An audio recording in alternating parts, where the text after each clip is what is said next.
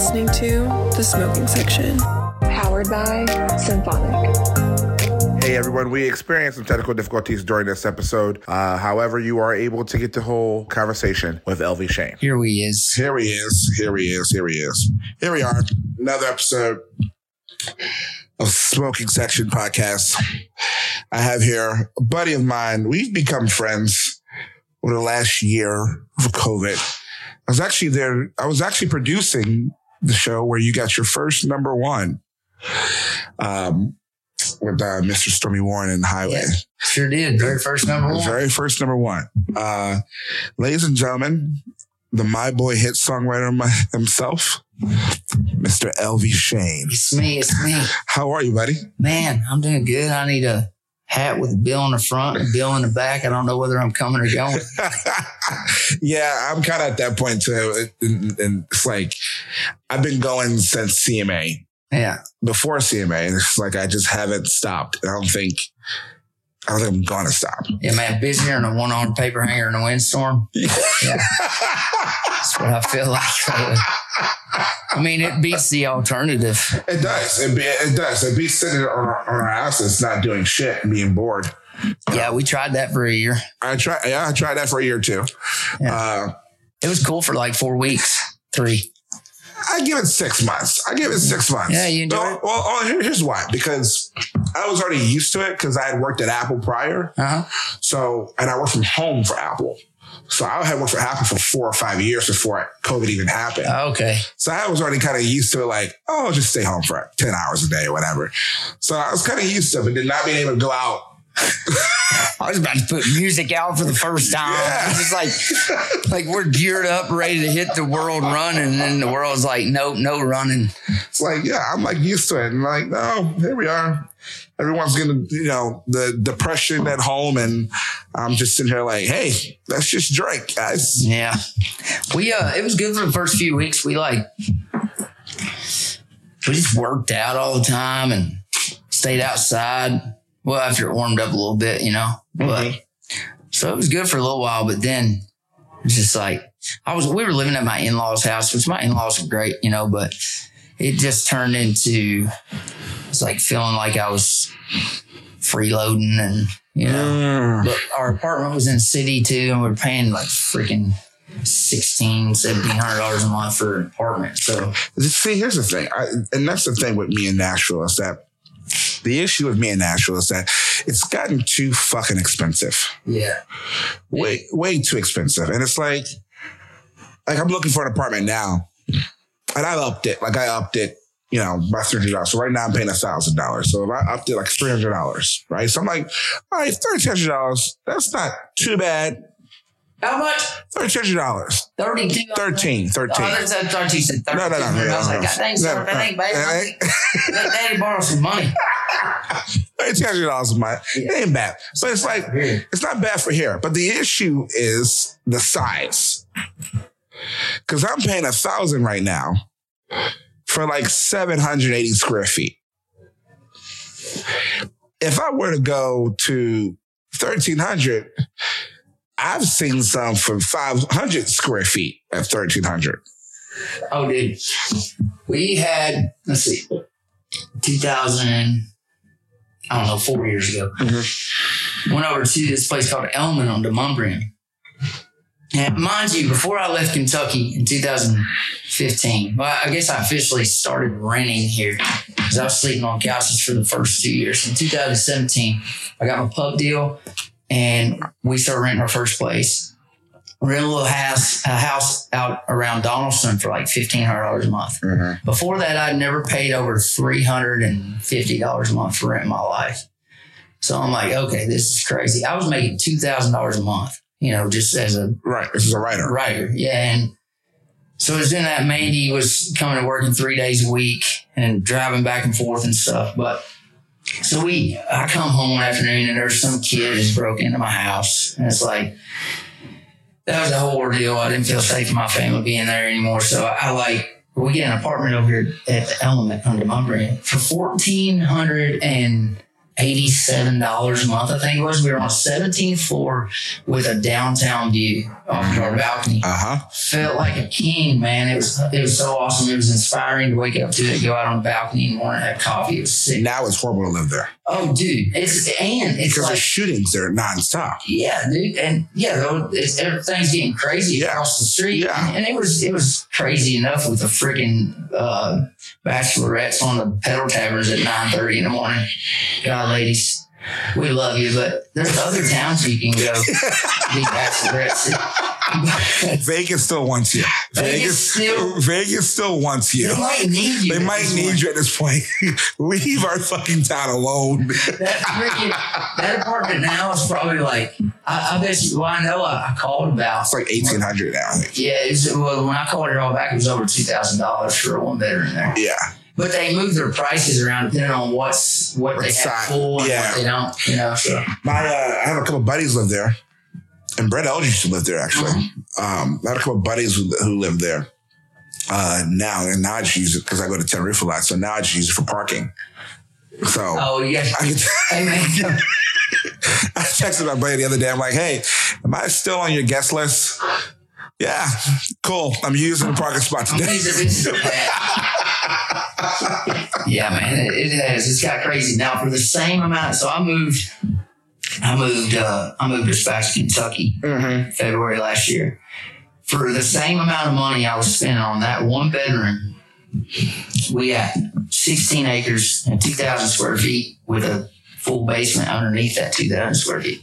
So, it- and, and a view that's out of this world. So it's just like, it just goes to show you like, that's, those are places that people are coming here from to try and chase this dream, you know? Yeah, and and it's so the living expenses are so different. So even if you can swing the rent, man, you still gotta eat and and it's and it's- interact with and people. interact people. It's like, cause you, cause like you know, you can't. You can't not interact with people. It's like that's that's clearly we've seen over over the last two years what that has caused with depression or mental issues of not being able to interact with someone. Yeah, man. you know, face to face, not just talking about Zoom, but like face to face kind of thing. And it's like, when you have that going on, you can't just always be like, oh, I'm not drinking today or, oh, oh, I can't really go out because I'm not, I can't afford it right now. It's like, you got friends, like you're missing, like you get FOMO and you kind of, you're missing out with your Yeah. friends. You're missing out moments. Well, it's crucial to the process too. If you're a new songwriter coming mm-hmm. to town, you got to go to Losers, or you got to go mm-hmm. to local, or you got you, there's these places around town where all the other new writers in town and artists are going to, and you, you, without developing a crew around you when you first get to town, like you, you know, lone wolves are. I mean, it's hard. It's hard. to make it. It's hard. I used to. Here's a funny story, um, and I don't think the guy, the booking agent who uh, who listens to this ever known this story. I went when I first came to town. I lived in Murfreesboro, so I was going to MTSU, and so I was like literally networking. Every time I was outside of school, I was in, I was driving in 30, 45 minutes to Nashville to try to network. I had maybe $6 to my name. I was driving a Honda Accord. I had two bars left on my gas. And I'm like, I'm still taking this this lunch. And this is the point where it's like, you don't know if that person's gonna pay Mhm. for lunch or not. Even though they make more money, you like you have Yeah. no no you know, you still, you still, I was still learning the whole thing about expense accounts that these agents have Mhm. you know? And so I was like, so I, I get there and I'm like, oh yeah, I'm like, I'm not eating, I'm fasting. Like I'm fasting right now. Yeah. So the guy sat there, ate his lunch. He goes, you sure you want anything? I'm like, nah, I'm going to diet. I'm fast right now. Like the server was like, the server, the server was like, the server said to me, like, are you sure? Like, she was like, she was like, really like bashing the fasting part of my diet. Cause like, I'm assuming she's like a trainer part time or whatever. Um, and she was like bashing. I'm like, oh, I'm like, it's working for me, blah, blah. Um, and when I got back, I also had to pray that I didn't have a ticket on my car because I couldn't pay for parking. Parking. Couldn't pay for parking. So I parked at a meter and I didn't put money in the meter. So she's like, I'm just praying like $6 my name to get me to and from Nashville to Murfreesboro. Yeah. It's like, cool. I get back. I'm driving halfway back. Fucking gas light comes on. I'm like, fuck, I still got 20, I still got 20 minutes left this damn trip. Oh, I'm Oh, like, here we go. Three dollars gas. Cool. Two gallons. Get me right back to fucking Murfreesboro. man, that three dollars you would you really be fucked now. Oh, I'll be fucked now. It's like three dollars. What would you get? Maybe half of a gallon. Not, yeah, because because I went to there's one I know there's one downtown. Guess who's downtown? It's like it's four ninety nine a gallon, and like Like oh. five forty nine yesterday. Jesus Christ, and you got a truck. Yeah, it cost me one hundred forty eight dollars to fill up, and I had a quarter tank. Jesus, Bro, I just stuck a 20 down in the gas tube after I got done. like, here, just take it all. just take it all. Just take it all. Kiss my ass. I mean, it's, but that's how it is, though. It's like nowadays, like what would cost me, it would cost me, it used to cost me 25, 30 bucks to fill my tank up. Cause I got a small car. I don't got no damn big car. I drive a Hyundai Elantra and ain't no V6. It's a fucking four cylinder car.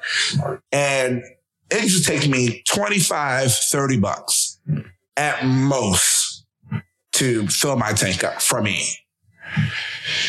Now it's 50. Yeah, see, I wish I wasn't a car guy. Yeah. Like, I went from Mustang GT to four wheel drive pickup truck.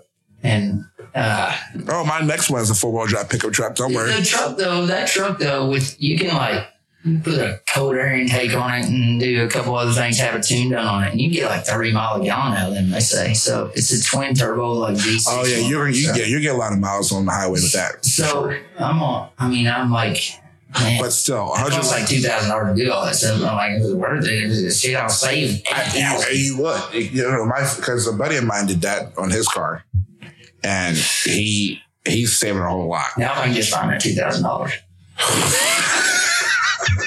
You in a row where Brooks and Dunn. You better come on now, Well, shit. come on now. First and three don't make no money. dog. That's true.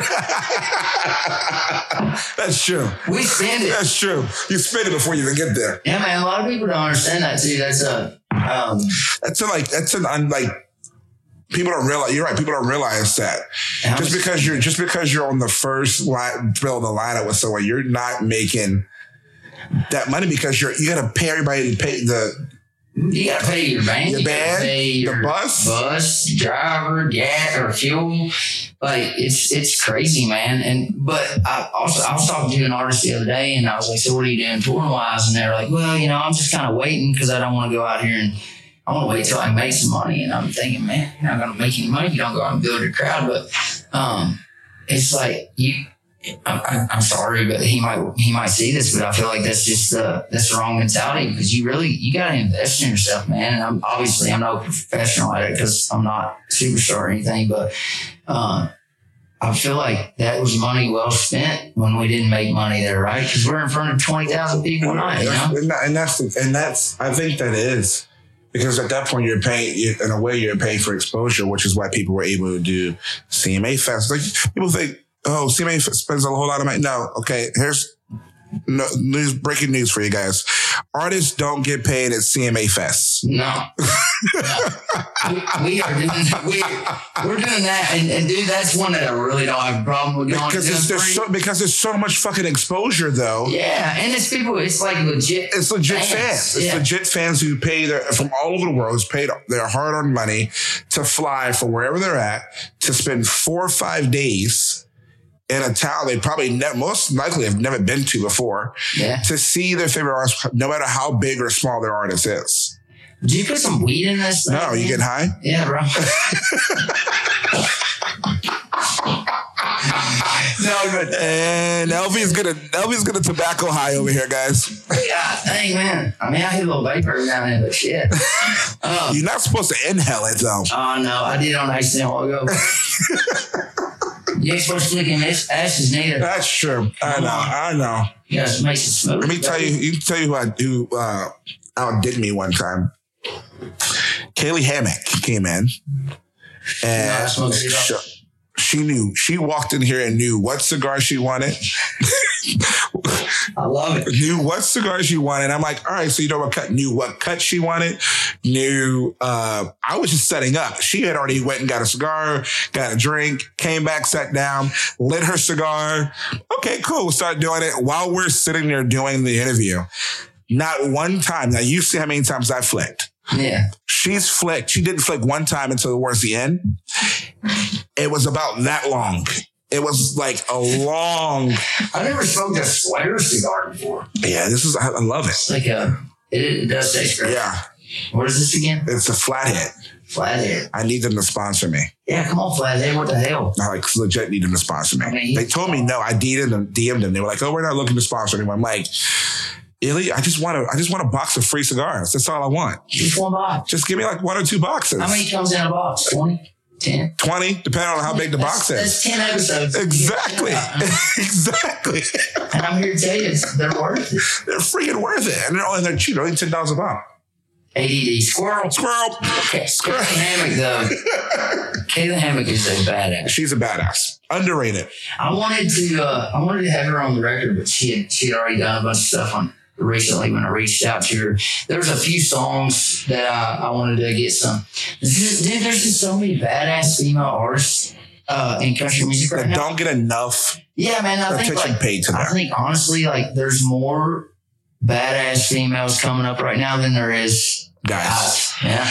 Yeah, I had the conversation the other day with a friend. I was about how I feel as though, and this is not an insult to any male artist at all, but I feel as though that we we've lost the touch of unique uniqueness. Yeah. Authenticity. Yeah, we've lost we've lost that, um, and you get it, you, and we're getting it with females, but for some reason it's not getting pushed, or if it's getting pushed, but it's just not being accepted fully. I don't know that authenticity gets pushed regardless. Like there's a few that really break through somehow, you know, like Miranda or Eric or like Lainey's the latest Morgan one. Lainey. Yeah, dude, Lainey's freaking queen. Dude. Yeah. She's she's a badass. But like Lainey, you know, Lainey was living in the house with two other badasses, Kasey Tyndall Yep. and, and uh, And, and Megan Patrick at one point, wasn't it? Was it Megan Patrick? Well, Megan's another one. Megan's another one. Ashland Craft. Yep. Tenille Townes. I don't want to forget any of them, man, because there's so there's so many badass female artists coming up right now.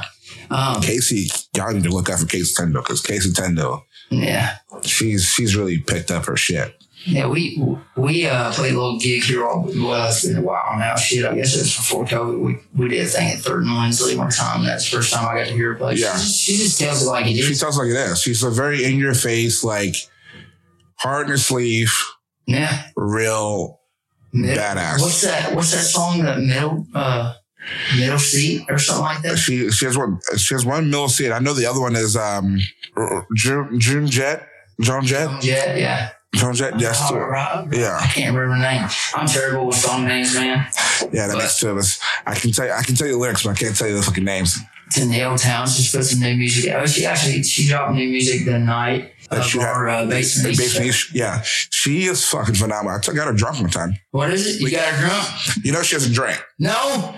Come on. So we went. So she played listening room, and you know how people at listening room always buy shots for like people around a shots for later, and and um and uh, She got trapped. wow, she got trapped big time. So it was her, uh, Jameson Rodgers, Jimmy, Jordan Davis, and Carly Pearce, and so we bought them all. I, me and my friend bought them all shots, and so. That was the first show. Carly had to leave after the second show, after the first show. So she left. And there was the rest of them. And we didn't realize someone, we went out in between shows, we went into the dressing room and someone told us like, Hey, yeah, you know, she doesn't drink. And we're like, we had already, someone already sent up two shots. And she, she took them. And we're like, what? She doesn't drink? Like, no, she doesn't drink. And I'm like, Not because she has a problem. not because she has a problem. She She just- just, she just, she doesn't not a drinker. And I'm like, I didn't know that. Shit. Cause I set one up, my buddy set one up, and we're like, shit. So two shots, she's toasted. two shots, she's toasted. Like she done. And so she's like, I was like, Tenille, you took those shots. She goes, yeah. I said, Tenille, do you drink? She goes, no. And I'm like, fuck. I'm so sorry. Now you feel like it's Yeah, I was like, yeah, I was like, yeah. So I'm like, shit. So we go back up. The next show comes around and we go back up. And so we send another shot. But I was like, make sure you get Tenille and let her know it's a shot of water. Yeah. And she goes, so I see her and I, I, I'm watching the server bring up the, the glasses and, and all you hear is Tenille go, oh no, oh no. And like in the microphone, And so I then I see the Sarah whisper in her and goes, it's just water. Oh, And so she goes, oh, okay. And she starts drinking. I could use some of that. Oh, dude, I've tried like I've tried all kinds of tricks to get around drinking. Um, I, I've found that I'm very terrible at the coyote ugly trick. You know, in a movie where Yeah. they spit it back in the bottle. Yeah. I tried doing that one night after somebody like pressured the hell out of me to take a shot. And I was like, all right, cool. I'll just spit it back in my beer bottle. And then when I did, it just like came out. It came right back out. So I got busted, you know, and then I was just laughing stock. I've gotten to. I, have gotten to the point where it's just like, if you give me a shot, I'll cheers, and then I'll sip it, and then you'll turn around and I'll give it to someone else. Man, I've just never really been a big drinker anyway. So, but it's like some, it seems like this job and drinking tend to go hand in hand. And Yeah. luckily, I've never liked it enough for it to be a problem. Yeah. Um, but it is, I've, I've found some reasons why. A, you're so amped up at the end of the night, you know, doing, doing all this. And so it's like you need something to knock the edge off. But then, I mean, have you ever slept on a tour bus? yeah. Yeah, that's just not easy. It's not easy. It's like uh, I need I need a couple shots of whiskey and burn one before we go to bed, you know, because it's like, gosh dang. It's see for me on a, when I slept on a tour bus. For, for me, it was one. I hate the fact that you have to keep it cold on the bus. Number one, Yeah, you have to keep like it cold. 66. Like yeah, you and I keep the germs. I hate the cold.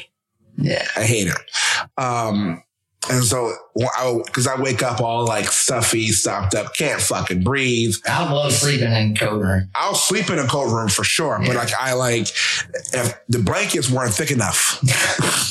That's the issue. Need some more covers? I need some more covers.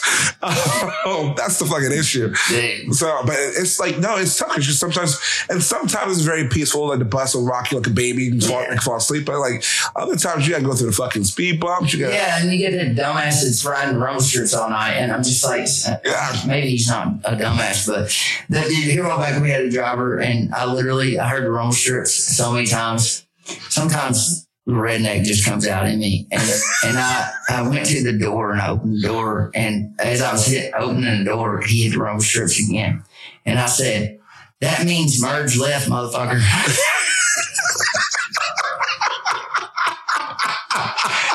And I felt like such an asshole. but I was like, geez, dude, I'm, it's like every time you hit those arm strips or you go around a curve, it's you you lose your stomach and it feels uh, it's like you're like, all right, we're dying now. This is it. This is it. I die in a well. Luckily, I know what it's like to be in a coffin because I'm in a damn. It's, as big as it. So, but I've, I've been having trouble sleeping on the bus lately. But but no, that I mean that, and then just sometimes it's like, man, I'm not I'm not on. You know, Yeah. it's like I've I've had a rough day, and I got to go meet this person for the first time. You know that that could potentially be a, a great working relationship or a great personal relationship moving forward. But it's like I've had a bad day. You know, it's like so then you're like, oh, maybe a little drink will knock the edge off. You know, so it's slippery slope you can get into. And it's like that person doesn't, you know, it's not their fault that I've had a bad day. Right. So they, they deserve to have, you know, uh, everyone deserves to, to meet the uh, happier side of you when they meet you, you know, but then that, and you know what? That's that's. I'm, I'm glad you brought that up because I feel like artists and celebrities get a bad rap because it's like when people when you interact with someone and the person had a bad day and all of a sudden now well, he's he was an asshole the day I met him. yeah, Well, you don't know what he was. you don't know what he or she was going through the day yeah, that she they did. Uh, wife could be fighting. Wife could be yelling at them. Husband could be yelling at them. They could be fighting. Oh, could, could be someone business going on. You never know. And it's like, I think people forget that artists and celebrities are humans as well. yeah, man. It's, I don't know. It's, it's, and we're all just trying to figure out how to get through it. And, you know, we're, Right. we're lucky to do what we do, but it's still a damn job. I mean, who, whoever said that, you know, do what you love for a living, you'll never work a day in your life. I, I said that at my number one party is that they're damn liars. Yeah. I mean, I've, I've worked harder doing this stuff. You know, CM, CMAs, you were talking about that. We, we knocked it out one day. We did three shows in one day. And it's just like, go, go, go, go, go. It's hot as hell. And there's, you're, you're running into a million people. You got to do interviews, you got to play shows. And it's like, man, I mean, mentally, I've been physically exhausted for years working, you know, just, just working blue collar, hard nosed jobs, you know, and it's, uh, but there's, there's a thing about just being mentally freaking emotionally. I think, I drained. think, yeah, I think, I think mental exhaustion is worse than physical exhaustion. It, it can be Yeah. for sure. You know, at least with physical exhaustion, I don't know. It's like when it's over, you you can sit down Yeah. and like feel some relief. When you're when you're just mentally exhausted, it's like there's there's almost no there's almost no relief until you're asleep because well for for people like me anyway, like I, I'll get home on days like that and I'll I'll go back over the things that I said while I'm laying there in bed and I'm like shit I hope they didn't take it this way or or you know I, I should have said it this way or I answered that question wrong so, so now I'm just like oh I'm beating the shit out of my brain again. But no man I mean there's definitely something to uh, to some physical exhaustion too, man. I mean, you, you get in a grain bin and shovel corn in, in 90 degree weather for, for hours. So Jesus Christ. that'll work on the mind and Not my ass. Not not me. not me. Not my black ass. Not doing it. Not doing it. Dude, I, I got a, I got a little strung out in, in college and, uh, and for a while, and I, I never have had like any, uh, I've never really had an addictive personality as much as I've, I've just been like, when it's around, that's it, you know, but it was around too much for a little while. So I went back home. Actually, my dad told me to go listen to Homeboy by Eric Church. Church. And, um, I, I was just, man, I was just living a really crappy life. And dad's told me to listen to that song and I listened to it. And that weekend we went home and I was with my girlfriend. And when we were leaving, we were walking towards her car. I mean, I was, dude, I, I was such a piece of crap. I didn't I didn't have a car, driving her car around and bumming rides. You know, it was just like, but, uh, we were walking to her car and I stopped at the porch and she's like, Are you coming? I was like, Nah, I'm gonna stay here. You know, so I did. I stayed there, and the next day, my rehab was going to work with my dad at this mill in our hometown, working for this oh guy named my- Paul Bryant, Otis Bryant and Sons. And my first day on the job, it was 98 degrees, and I was in a grain bin shoveling corn and soybeans. Man, I was like, "This rehab right here," you know. this shit's. That's, that's the cheapest rehab there is. I sweat that shit out in one day. hey, I tell you what, the bad side of that kind of rehab was it was like, man, it made you want to go back real quick. Exactly. Damn it, RJ, I need blood. Yeah, the buzz right now. Damn it. Damn it. Let's talk about let's talk about your uh, your inspiration. Man, my asses are flaccid, dog. Yo, uh, you see me? I'm trying to I'm trying to catch up. I'm like, what the fuck? What the hell? See, I'm high. Uh, yeah, he's definitely high. He's definitely high. He's definitely high. It's just tobacco. It's just tobacco. It's okay. Um, legally. Um, I ain't gonna say a backpack. Oh, man. uh, no, so let's talk about my boy. So I remember straight out of drugs into straight out, straight out exactly. That's how it went. That's how it went. That's how it went. Because I remember when I first heard it, I was working here at station here, um, and I heard it. I heard it like early in the morning. So we're like, you know, we're getting ready to do the morning show, um, and we had to basically introduce every we, when we have the the new weeks. New songs. We have to introduce the new songs going into going out to break or whatever. That's cool. And so we were always like, hey, turn this up so we can listen to it. It'd be the first time we listened to it. And I sat there and I'm like, holy shit.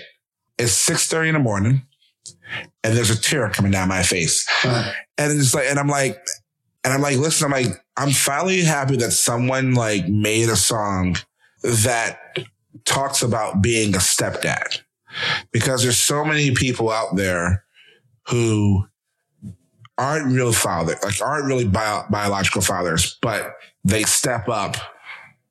You did it.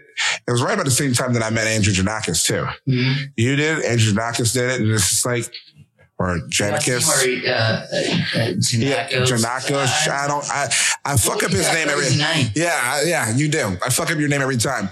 Uh, um, um, but we talk about his, and it's like, and he adopted his kid like you, and it's just like, you know, that I'm like, that's something that that was country music. Man, I mean, the last time I guess a song touched on that topic that I was aware of was uh, He Didn't Have to Be Brad Paisley, Yeah, like 99. yeah, But none of that was in the thought process. It, that all knowledge, all that knowledge came afterwards. There's been some other guys that have put some stuff out that just didn't have, uh, I guess, commercial success or whatever. I think a guy named like Brandon Cook or something had a song out about being a stepdad that I listened to during that time. It was great. And there's there's been a few others I've heard along the way. Uh, after that song came out, some people would like share it with me. Like, Mhm. listen, listen. I wish I could remember the names right now. There was there was a couple that I really enjoyed. Um, but yeah, man, I think that that song is just uh, it, it's just one of those things. It's just it, it's super simple, but it's it was just uh, what it is. right, Yeah. right. It, wa- it's it, and it was it was it was powerful, and I I- and I go back to when I was a writer he, in a previous life. Um, the the PRO gave me advice, and it was the KISS advice, the KISS formula, to keep it simple, stupid. Keep it simple, stupid. Yeah, that's what they say. Yeah, because you know you get these songwriters who try to complicate shit I and like make that. and make it so and make it so complex though, because they try to they try so hard to be unique and to be different. Well, it's it's it's always a dance with metaphors and you know just simplicity.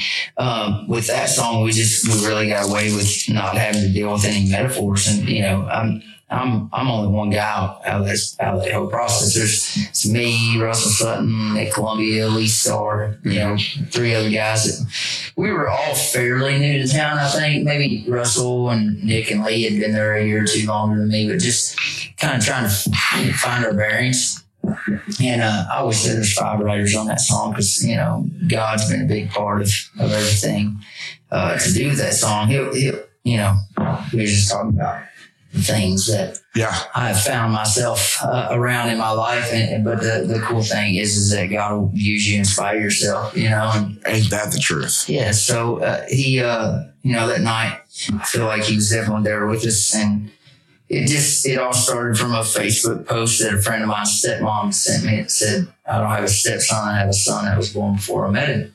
And, uh, man, Wow. yeah, it's, it's so cool. I wish I could find, there's a picture of a little boy on that, on that, um, it was like a meme or something, but I wish I could find who that is just so I could like meet that family and that kid and shake their hand, give them some t-shirts or something. Yeah. Know, because that, that, it really inspired the song. And, um, we, uh, well, better be careful. People want money, but, uh, well, guess what? I ain't got none. Uh, You just heard he, he he's he's the lower ball on the totem pole right now. Yeah, man. I mean, it's it's uh, we're getting there. We're getting there. But, but yeah, we uh, yeah, I think Nick Columbia asked me. He said, you know, tell me about your son, and I started to go into something. and was just like, yeah, dude, he's my boy, you know. He, and he's like, no, stop right there. Let's write that. And um, it just turned into all of us. I think there's I was a step parent. One was a stepchild. One had been in a relationship with a girl that had a you know five seven year old kid, and one of them was just you know a a great writer and sitting there, and we we all just kind of kicked it around and tried to tell the truth as loud as we can. I stole that from Chris Stapleton. Um, but I think that with with me writing that song, my intentions in writing the song were so that the so if you anytime you marry, you, you didn't come into a family dynamic where there's a child involved, and you know you feel like you're going to come in and you see the things that you might think are wrong in the situation. You're going to come in on your white horse and fix it all, and you're going to be mm-hmm. super dad or whatever, super mom, whatever the case may be. But you, you quickly find that you you you know you just fit somewhere in all all of their program that's already set up. And you gotta you gotta find ways to nuance your uh, your beliefs and your uh, you develop your parenting strategy around that, especially if that's your first child. You know. So it was a bumpy road for a while, you know, just with, with myself with my, my wife, my, my in-laws and, you know, my, my mother and father-in-law have been so, like they've been super parents to, to my boy, you know, Right. before I came around, um, filled a void there that I could never replace. But I, I wrote that song from a place of hope, you know, that night with those guys. I wanted my son when he was old enough to be able to go back and listen to it and just understand my intentions coming Yeah. into his life, you know? Yeah. And, uh, and then it, what it did was it, you know, ultimately brought us closer. And I've seen so many videos and stuff and been told the coolest thing I've been told about that song. And I'm just being a little tangential here, but Fine. um, the coolest thing I've heard about that song is that it it gave. I heard it early on. Somebody told me it gave them a way to say "I love you" in a way that they weren't able to express before, and I thought that was such a cool description of of what that song did. And you know, I don't. I think of it as every time you know you see you go through Facebook. I get I get in Facebook black hole with the the videos, Yeah, and you see the the people like there was one I recently just saw. Mom and stepdad was getting married, but the kid handed dad and handed the groom the adoption papers yeah, as as part of like yeah. hey, you know, That's cool. you're you're not just marrying her now, you're you know marrying me or you know kind of thing. And I've I've I, I in my head I go back to like that song just comes back when you see videos like that because it's like, damn man, it's because America is full of that. Yeah, America America's full of single moms. When they meet someone, they end up shit, dude. Yeah, I mean, probably fifty. I'd say Yeah. marriage. I'd say marriage success rate is probably around fifty percent. I think it's less than that now at this point. With the with the new generation, we we leave we leave them to drop their dime. You know. we, we out. I'm, I'm done. I'm fucking done. I can run. You got boobies, you can feed. Exactly. What am I supposed to do now? Name me four. Yeah. That's the problem, man. It's so it's too easy for it's too easy for a guy to run off. Yeah, It's it's way too. it's way too easy. And you know, if if we're being empathetic, you know, it's like, uh, okay, cool, scared to death. I don't know what you're gonna do. Guess what? She is too, dog. Mhm. You know what the what the hell about you know? You gotta man up. You Yeah, gotta man man. up. Like you, you, you, she didn't make this baby on her own. She's not married. And, and and some dudes are just so pathetic. They'll they'll they'll risk you know an extra bit of pleasure for a minute. You know, Mhm. 10 seconds, you know, they'll risk it, a child just for, and I'm just like, what the hell, man? It's like why? What's the point? What like? Pray, ain't nothing wrong with it. Ain't, nothing wrong. with it. Ain't, ain't nothing wrong. with it. It's like It's terrible, It's terrible. It's terrible. Man, but it, yeah, that, that song, um, It's changed your life. it has, man. It's changed my life. And, and, and I've seen it change so many other people's lives. Those videos have just been incredible to watch. I remember one of the reasons why I picked County Road as our sec, as our second single, which Mm-hmm. obviously wasn't a great idea since it's not at radio anymore, but Funny how that works out. Funny how that works out, everybody. my label head, he was like, he said, I picked the first one, you picked the second one. I said, bullshit, you gonna pick it with me. That way it I'm gonna say you no, but, but no, I remember like one thing that helped me decide to go that route next was I seen this video of like this this dude, this Hispanic dude, and it was like had face, had like all these like gang style tattoos all over him, and he, he's got this little girl, I believe, and in the video with him, and it's the song playing in the background. He's just weeping, man. And that video just really touched me because I was like, you know, okay, because I definitely don't feel like a poster child for parenting, Right. You know, which I could Yeah. easily be labeled after putting a song like that out and that being the only thing people know about me. But But it's like, yeah, it just goes to show you that that, that that kind of love crosses all boundaries, and it's like you can, dude, you can you can be a freaking total gangster, just whatever, Yeah. and still have a love like that for a child that that's you know unsurpassed by anything in the world. That's there's there's a sermon in there. Yeah, man, it crosses. There's, a sermon in there somewhere. It crosses cultures, colors, Mhm. any kind of boundary you want to put around it. It's a sermon in there because it's like you, you see that and it's like if you if that if that can make if that can make a grown man like that cry, a gangster like that cry, Yeah, and show that love for that kid. yeah. Imagine what God is like to us. Somebody that probably has done think like unthinkable, Unthinkable things. It's And like I'm, I'm judging book by its cover. Yeah, but yeah, yeah. But some, you know, unthinkable things have that much love, and it's like, and we like we as people we judge because that's what we see from uh, from you know from society. That's how we look at it. When we see it. We're like, ah, that's probably not a good person.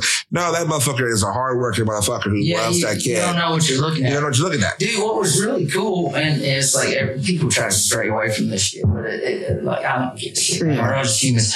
Um, what was really cool was the very first video that went viral was this. We're in the middle. 2020 was a terrible year. Yeah, right? yeah. For a lot of reasons. For a lot of reasons. and, and the, the racial climate was just insane. Yep. And, and there was so much tension and everything. And the very first video that goes viral on this thing is a black guy with a little white kid. And it got four million views in, in the first day. They put it out. It's just him and his kid listening and like hugging each other. And uh, like that was something that made me feel even more like there was divine intervention here, right? Because it's like all this bullshit that's going on on the news, making us feel like we all hate each other. And here's a sign of love that, like I said, crosses cultures and colors Yep. and all boundaries right here. And people are loving it. It's just four million views first day, up to however many tens of millions of views. Uh, and it's, and it's like we want that. It's, it's not just like you know because we see right through what's being plastered for us. We see it and we're like, okay, well, this is what we really want. We like We all just want to get along. we all want to get along. Love each other. That's all. That's, and that's, really all it is. That's what that video. That's what that video That's shows. really all it And. I think it cut through all the news bullshit and you know and everything and showed that it's that it's still out there. Mhm. You know? And I'm glad that I'm proud that that song was you know part of a moment like that that went viral and put that in people's faces. Let's rewind here because we skipped the part. You went to college. Oh God, we really gotta go there. You gotta go there. Let's go. What was Elvie Shane like in college? Oh man. What were you like? Were you were you like Marcus, where you were literally at one point in my dorm? I didn't have any food, but I had alcohol. Not much alcohol around me, but plenty of other things. Uppers, downers, flappers, streamers, whisper do's, whisper don'ts.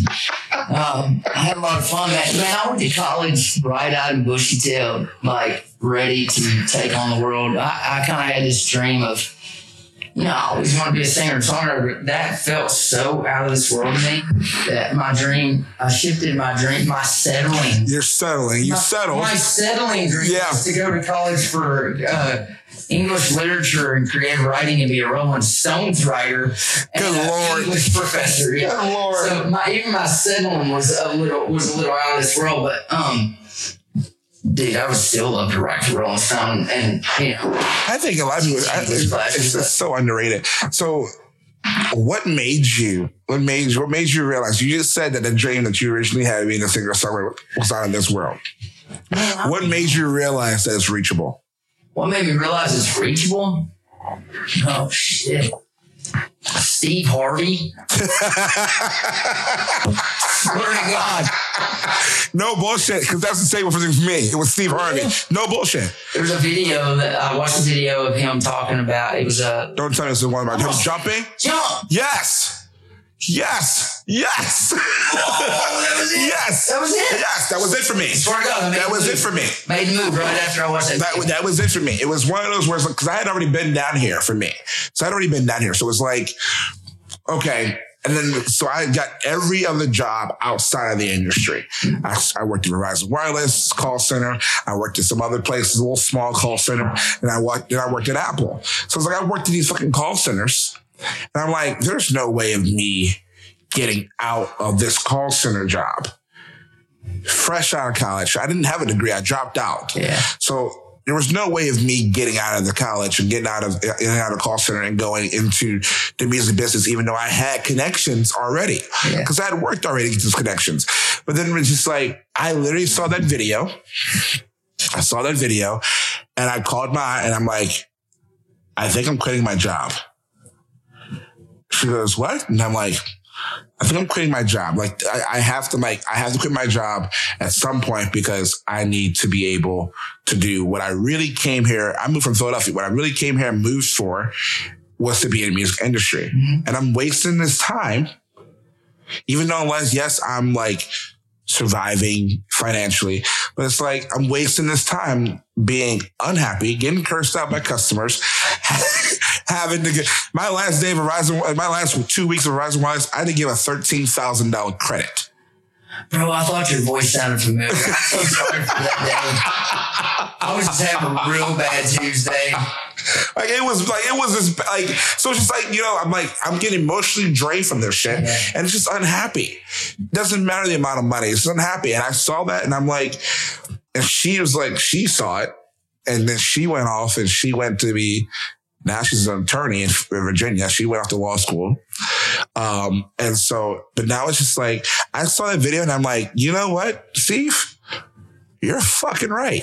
Dude, he's brilliant. And uh, he's like, I mean, he's he's another guy that's kind of like uh, dances around the kind of what we were talking about. Like he's he's a little rough around the edges, Mm-hmm. but he, but he sings, but he also sings like uh he sings like uh an evangelist song. Yeah. His his his speeches and his I'll call I'll even call them sermons to an Yeah. extent, man. Like they're inspiring, and he he keeps his he understands he's human, but he keeps his faith close to him, you know. And um, he he was very inspiring that night in particular, and I was I was struggling. I went and done a lot of people don't know this, and please God don't go look it up. But I, I did American Idol back in the day, and um, after I got out of American Idol, I was like, shit, man, I don't want to go back to digging ditches and shoveling corn. Right. I, I just sang on at the stage of Dolby Theater in LA the other day. I was sick. So I'm trying to decide what I'm going to do. And I, I watched this video one night of Steve Harvey's and talking about jumping. It's like eventually your parachute's going to come out. You might hit some rocks along the way, you know, or whatever, hit a ledge and bounce off of it, but your parachute will come out eventually. And I was like, you know what? By God, I believe you. And so I went to my wife and was like, you know, you think you could float us for four months? Like if you got credit cards, whatever, pay the bills. And she did just that, man, ran all of her credit cards up and everything. But at the end of that four months, dude, like clockwork, parachute came out. And I, what I would do is I would get up. You gotta be hungry, though. You have to be hungry. You gotta be hungry. You have to be hungry. And I've, I've uh, you know, there's times where sometimes you really got, you struggle with that hunger. And, and when the hunger's not there, that's when you get a problem. But That- and that's and I mean that was I stopped songwriting mm-hmm. because it was one. It was just like it wasn't because I didn't like songwriting. It was just like I woke up one day and was like, you know, I don't want to do this anymore. Well, dude, you also got to be honest with yourself. Yeah, You you got to know what your strengths are, what your weaknesses are, and you got you got to lean on your strengths. And you got I got this cheesy little saying that I, I bring up every now and then when I'm talking about my team, and I've developed a team of people around me that that I'm I, I can trust and confide in, and I know they do the job. But I, I like to say, keep people around you who are mighty where you are weak. You know, and Mhm. and that's what I've done. It, it takes a lot of swallowing your pride and your ego to let people sometimes let people take over certain aspects of your career or your life. Mhm. But you can't do it all. But you know, like I'm learning that. yeah, man. You, I'm you learning. can't- I'm learning that now because there's, obviously with the podcast. It's like Mhm. I would love to have someone like take some things off my plate so that I can do other things. It's just like But then when But I'm also- you're gonna try to micromanage. I'm going to micromanage. I like I know myself. It's like I'm a control freak. I want things, and I'm perfectionist. Like I want things done a certain way, and it, and it's it's I'm learning that right now. Where it's like I need to be able to find someone who can probably do something better, social media better than me or whatever. For Take a while, over. you gotta micromanage. Yeah. You gotta, you gotta make sure they're gonna do what you need them to do. Yep. When I, when I, I watched that video and I started, and I talked to my wife, what I would do is get up at like 7, 7.30 in the morning. And I would look up bars and areas that I wanted to play, like starting with Louisville, Lexington, Kentucky, places close to me. But I would even like go down and like Houston, Texas area and and uh I would I would wait till so I would get up like seven, seven thirty in the morning, I would start finding these places. I would get a list of places in these towns I wanted to go hit up or these areas. And I worked in the bar industry before, so I would look specifically for places that were like restaurant bars Mhm. that had music on the weekends. And if I found those places at 11 o'clock in the morning, I'd start calling because usually if you got a bar that's got a restaurant, prep starts at around 10 or 11 in the morning, right? And so there'll be workers, there'll be a manager there, and there'll be kitchen staff there Mhm. getting the place ready for the day and the night. So I start calling and talk to the manager. And sometimes the manager will be like, "Yeah, I'm that guy, you know, and I can't come play your place for 300 bucks on a Friday, you know, for four hours, you know, nine to one or Right. eight to 12." And I got a lot of yeses, man. And uh, but sometimes it'd be like you need to call somebody back later on, you know. And there was a lot of no's too. But through that, I started developing a way to go out and make some money. And then then I'm like, oh shit, like why didn't I start doing this when I was 22? Because I make three hundred dollars a night, you know, on the low end, and it's selling T-shirts and stuff. You know, I'm like, damn, I make more money than I ever made. Right. It's like so. So I mean, if that's advice I give people who are just like real fresh getting started. Like if you don't know, if you, if you have any no idea of what to do right now, but you want to play music, start reaching out to bars and playing acoustic gigs. You know, because Nashville ain't the only place it happens.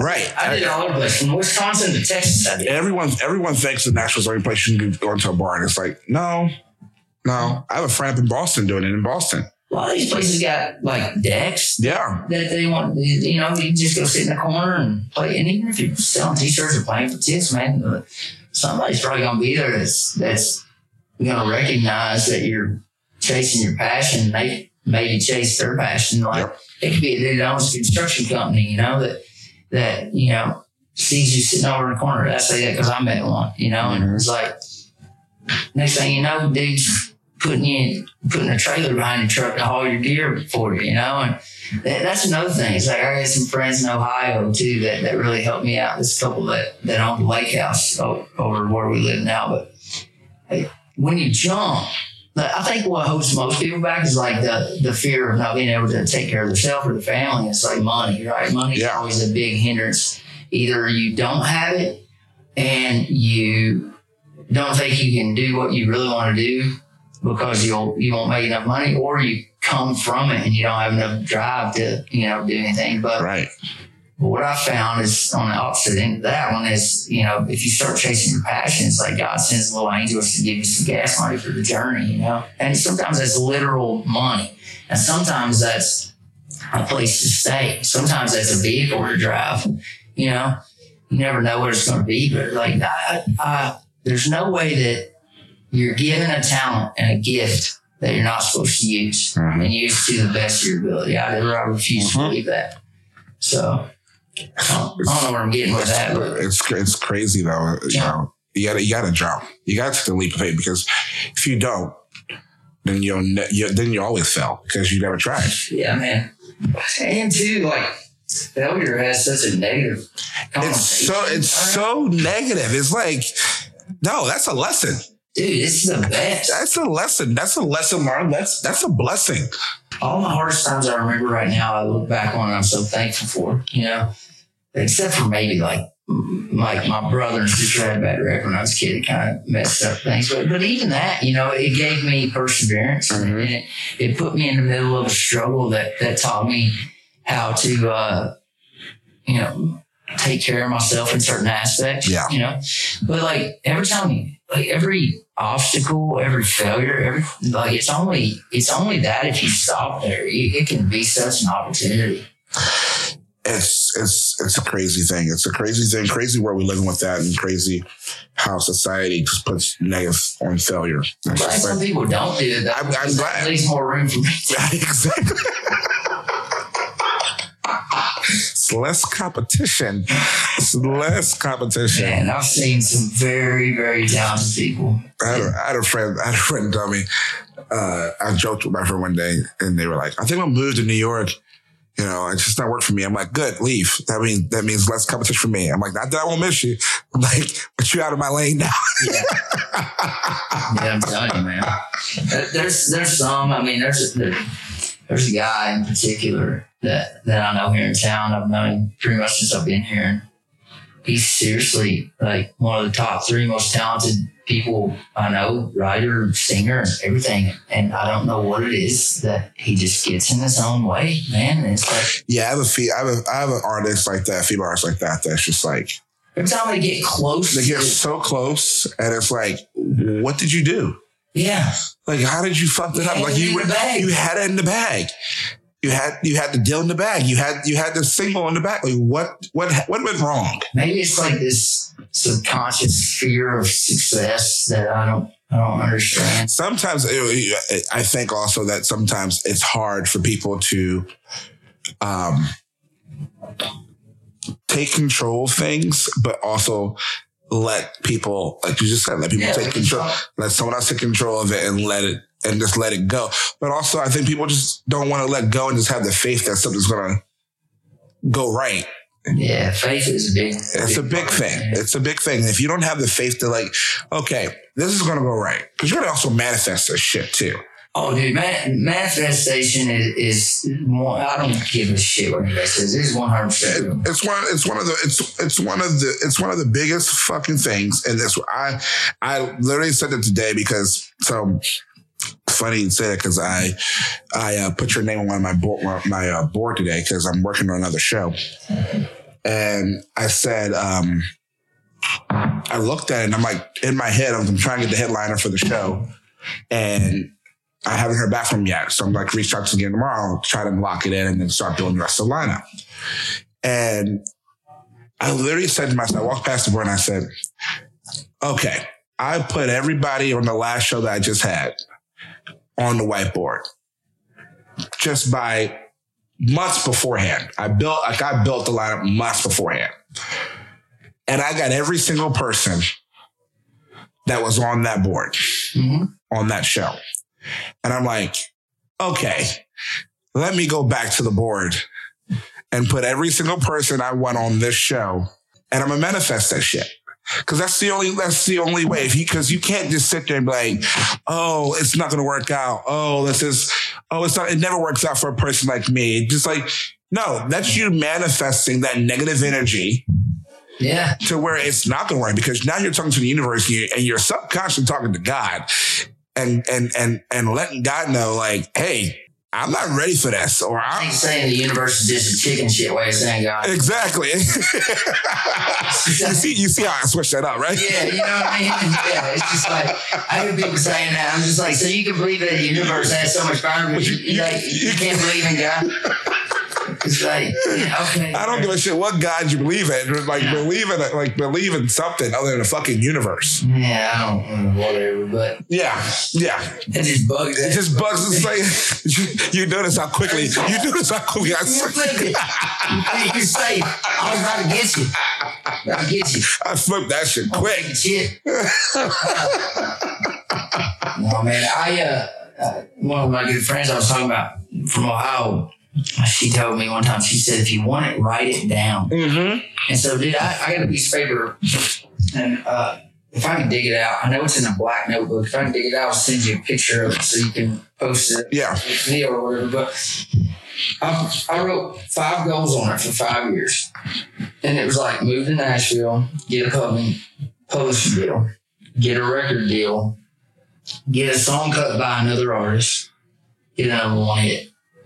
And I I didn't think we were gonna make it because the end of last year, this year would have started the the new five years. Because I was Really? coming to town and and uh, end of no yeah end of 2015 I came for the first time, but 2016 was my first year in town. So end of 2021 was the end of five years, and um, I found that piece of paper after I got the number one, and I was like, oh my god, like it happened, you know. And I and I for some reason I've had been having so much trouble writing down those those new goals. But but yeah, man, like the, I think there's a lot of power in just writing something down too. And like a while back, man, even I've always thought about acting, doing some acting, but and I always kind of dreamt of doing some acting, you know, right alongside as much as I've dreamt about doing music. But not only until, you know, six months ago did I really start talking about, you know, I'd really like to get in, try to mm-hmm. do some acting. And the other day I'm sitting in a meeting with a director and, you know, that, that does films and is, you know, has partnerships with Lionsgate and stuff. And I'm, I'm like, how did I run into this? And then I had, a, I had a buddy reach out to me and that they're doing a series uh, on this this thing that he wrote and he's like, hey man, I, there there's this character in here I would like for you to to try to take a stab at auditioning for, and I was just like, that's just stuff I've been saying out loud and thinking seriously about for the last six months, and here comes opportunity. Here comes opportunities. And so I haven't been going and looking for them. They literally like fell into place. The first one was over through a singing thing. I did this tribute record where I sang. Oh, I can't talk about what the artist is, but there's this tribute record coming out that's tribute to this rock band.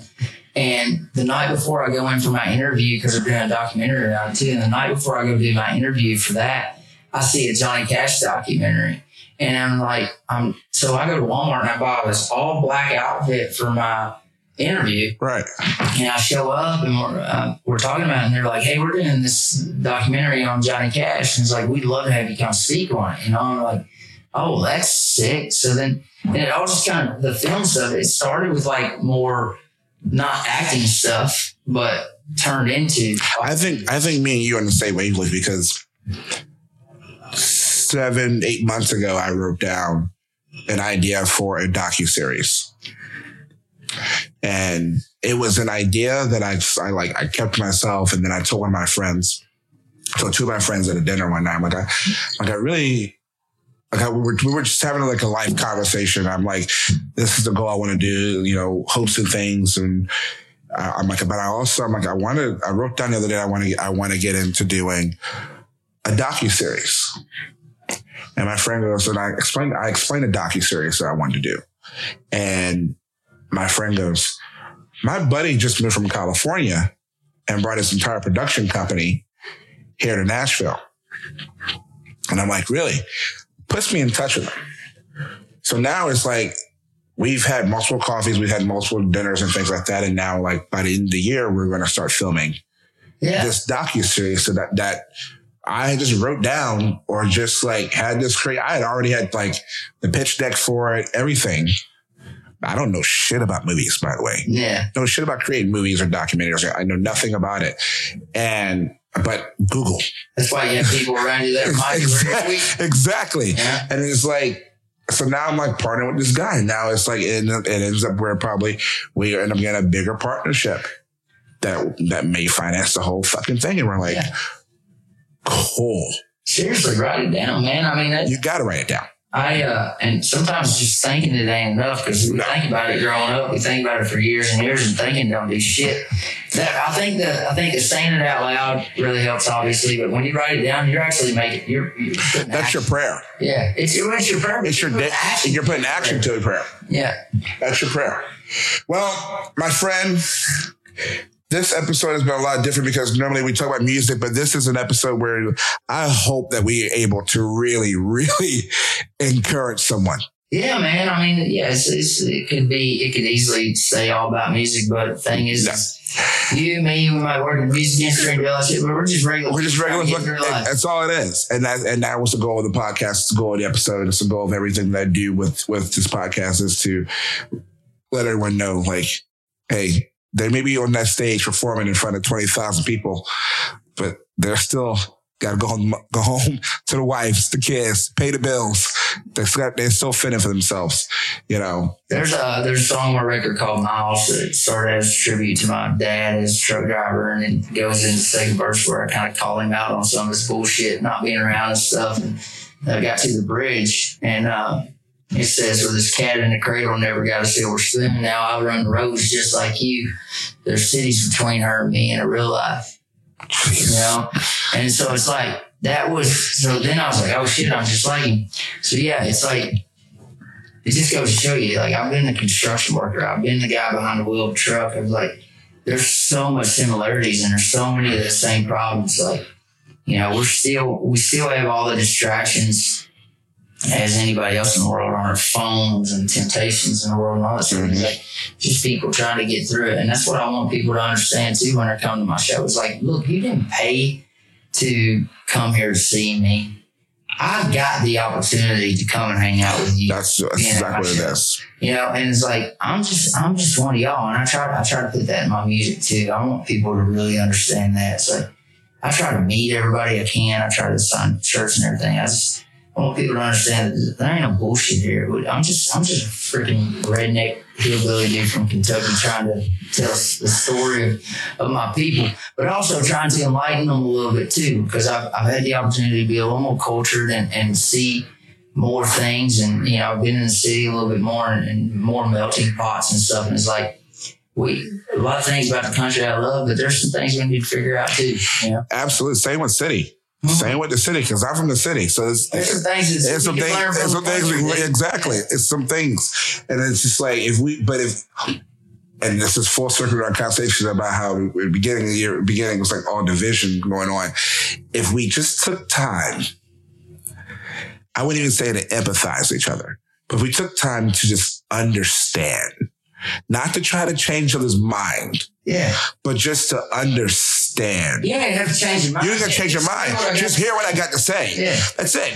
That's That's, that's that's it. If you just hear what I got to say and you're like, okay, I understand where you're coming from, kind of ordeal, then that's it. Then you we've made progress. That's the progress we need. you know uh Lathan Warlick Yeah, dude I'm a big fan of a huge fan of. Lathan. And uh, you know, he he uh, I guess he says he he grew up in the hood in, in Memphis.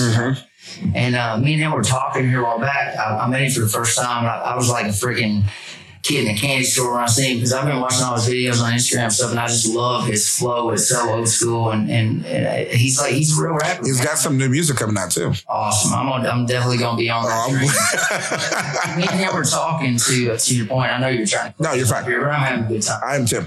um, me and him were talking about how how similar it is in, growing in hoods and hollers, and it inspired this song that I wrote and uh, called Hoods and Hollers, and and I'm I'm I'm, I'm, probably gonna holler at Lathan and see if he wants to throw a Yeah. verse on there for me, but it's just you know there's so many similar things and um, that we go through is poverty and.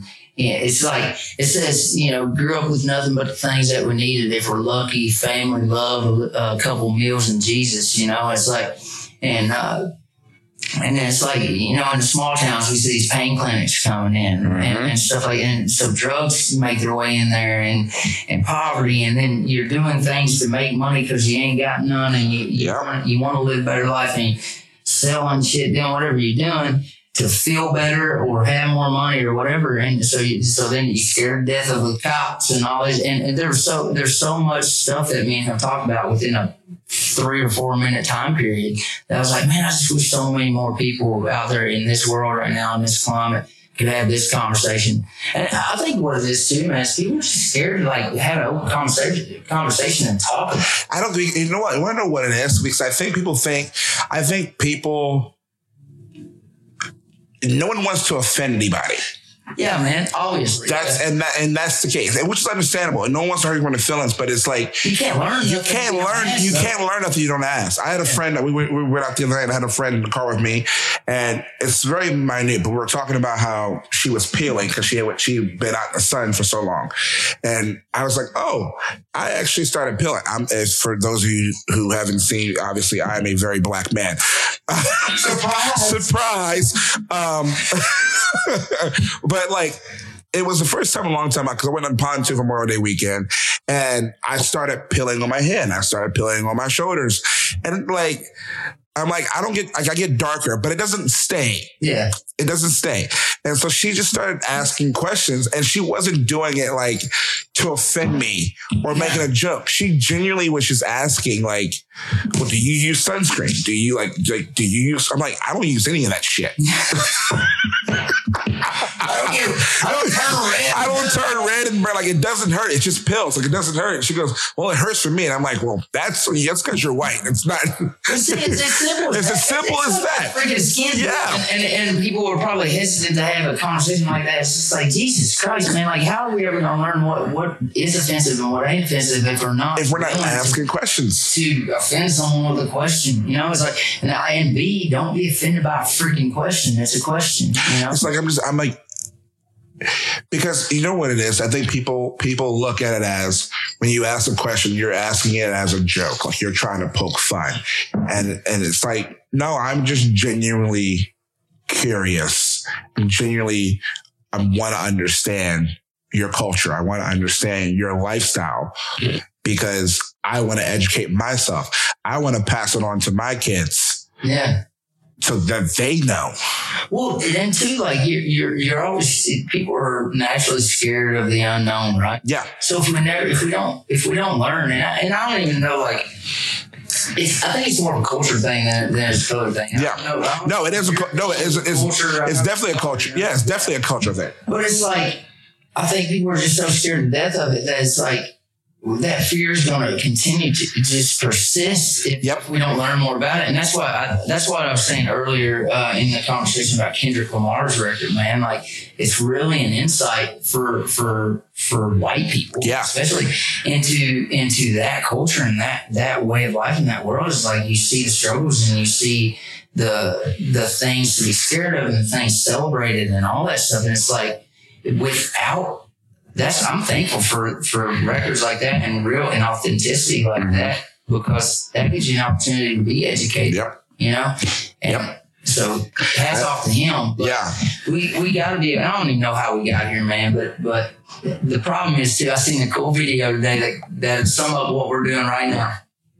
Because if this conversation, not between me, Yeah. I know, but if this conversation was happening over the internet, it, what it was was these two dogs, and there was a gate shut, right? Mhm. There was a hole in the gate, and while the, go- while the gate was shut, these dogs were just trying to eat each other. As soon as the gate opens, they just look at each other like, "Meow." Exactly. shut the gate again, blah, blah, blah, blah. So the gate shut is the internet, right? Yeah. me and you sitting right here, like any anybody can sit and have a conversation and have a civil conversation, but for some reason we let that freaking internet. Just ruined. Well, what, my buddy, my buddy's got the best thing. He said that everyone that comments on social media should have a uh, what's it called a, a heptic or a haptic suit. Oh he- yeah. Yeah. So that like you can actually feel a blow to the face or the gut every time you say some stupid shit.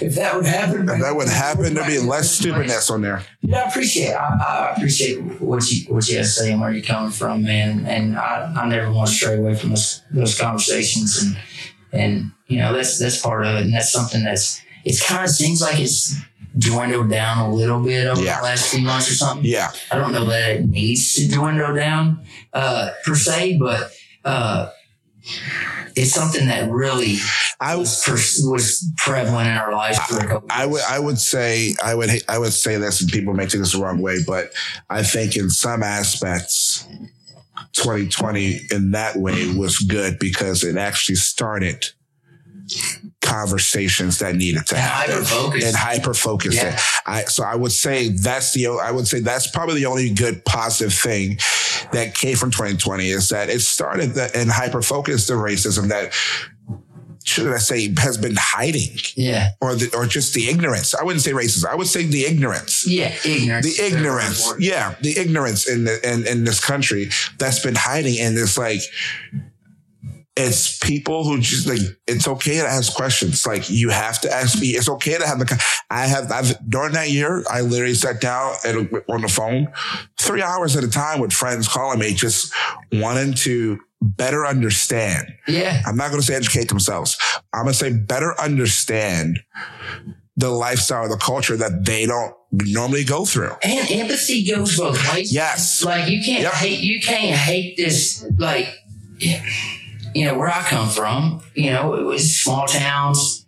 You know, people stay very closed minded, and I, I can definitely see that. You know, you you can't hate on somebody for being you're a product of your environment, right? Right. So you can choose to to get out of that environment and mm. better yourself and, and you know or whatever, or better yourself while you're in that environment and be a light. But also, you have to understand is like if you want to change somebody's mind, you don't want to have them like a freaking bulldog. Yep. I mean, nothing. They just There's nothing. Yeah, you just got two fighting cocks with their feathers. That's all it is. You It's know? like just have a conversation. yeah, man. It's had a conversation. I don't know how we got here, but I'm glad I don't we know did. how we got here, but I'm glad we did too. And I fucking love, I love this conversation. Uh, Elvie Shane, you will be back here on this podcast Thank you, soon- sooner or later. That was a- That's a great fucking cigar. I told you, I told you, Flathead, please sponsor me, please. Please, I need you to sponsor me. Um, but this has been another episode. This has been an awesome episode of Smoking Section Podcast. Please, please sure to go follow us everywhere. Smoking Section Podcast everywhere. Follow Elvie Shane, Elvie Shane Music everywhere Elvie Shane music, I think everywhere. everywhere. Yeah. Uh, he is a badass. He is a badass and he's an awesome fucking person if you have not caught on to that in this conversation. So later on. Just go out there and do something good for somebody today, you know, and uh, and see how see how much better it makes you feel. Yeah. Just do something. Go feed a homeless person. Gonna feed a homeless person or shit. They help open a door for some, Yeah. you know, whatever it is. Like just try, just try to do. I try every day. I look for one one good thing I can do, and then, man, I hate it when those opportunities slip me by, but, or slip by me. But, just, But also, when you open the door for someone, make sure they say thank you. That person better say if thank they you. don't say thank you, say you're welcome. Man, thank you, Ralph. No problem. Thanks, man. Appreciate it. You're listening to The Smoking Section, powered by Symphonic.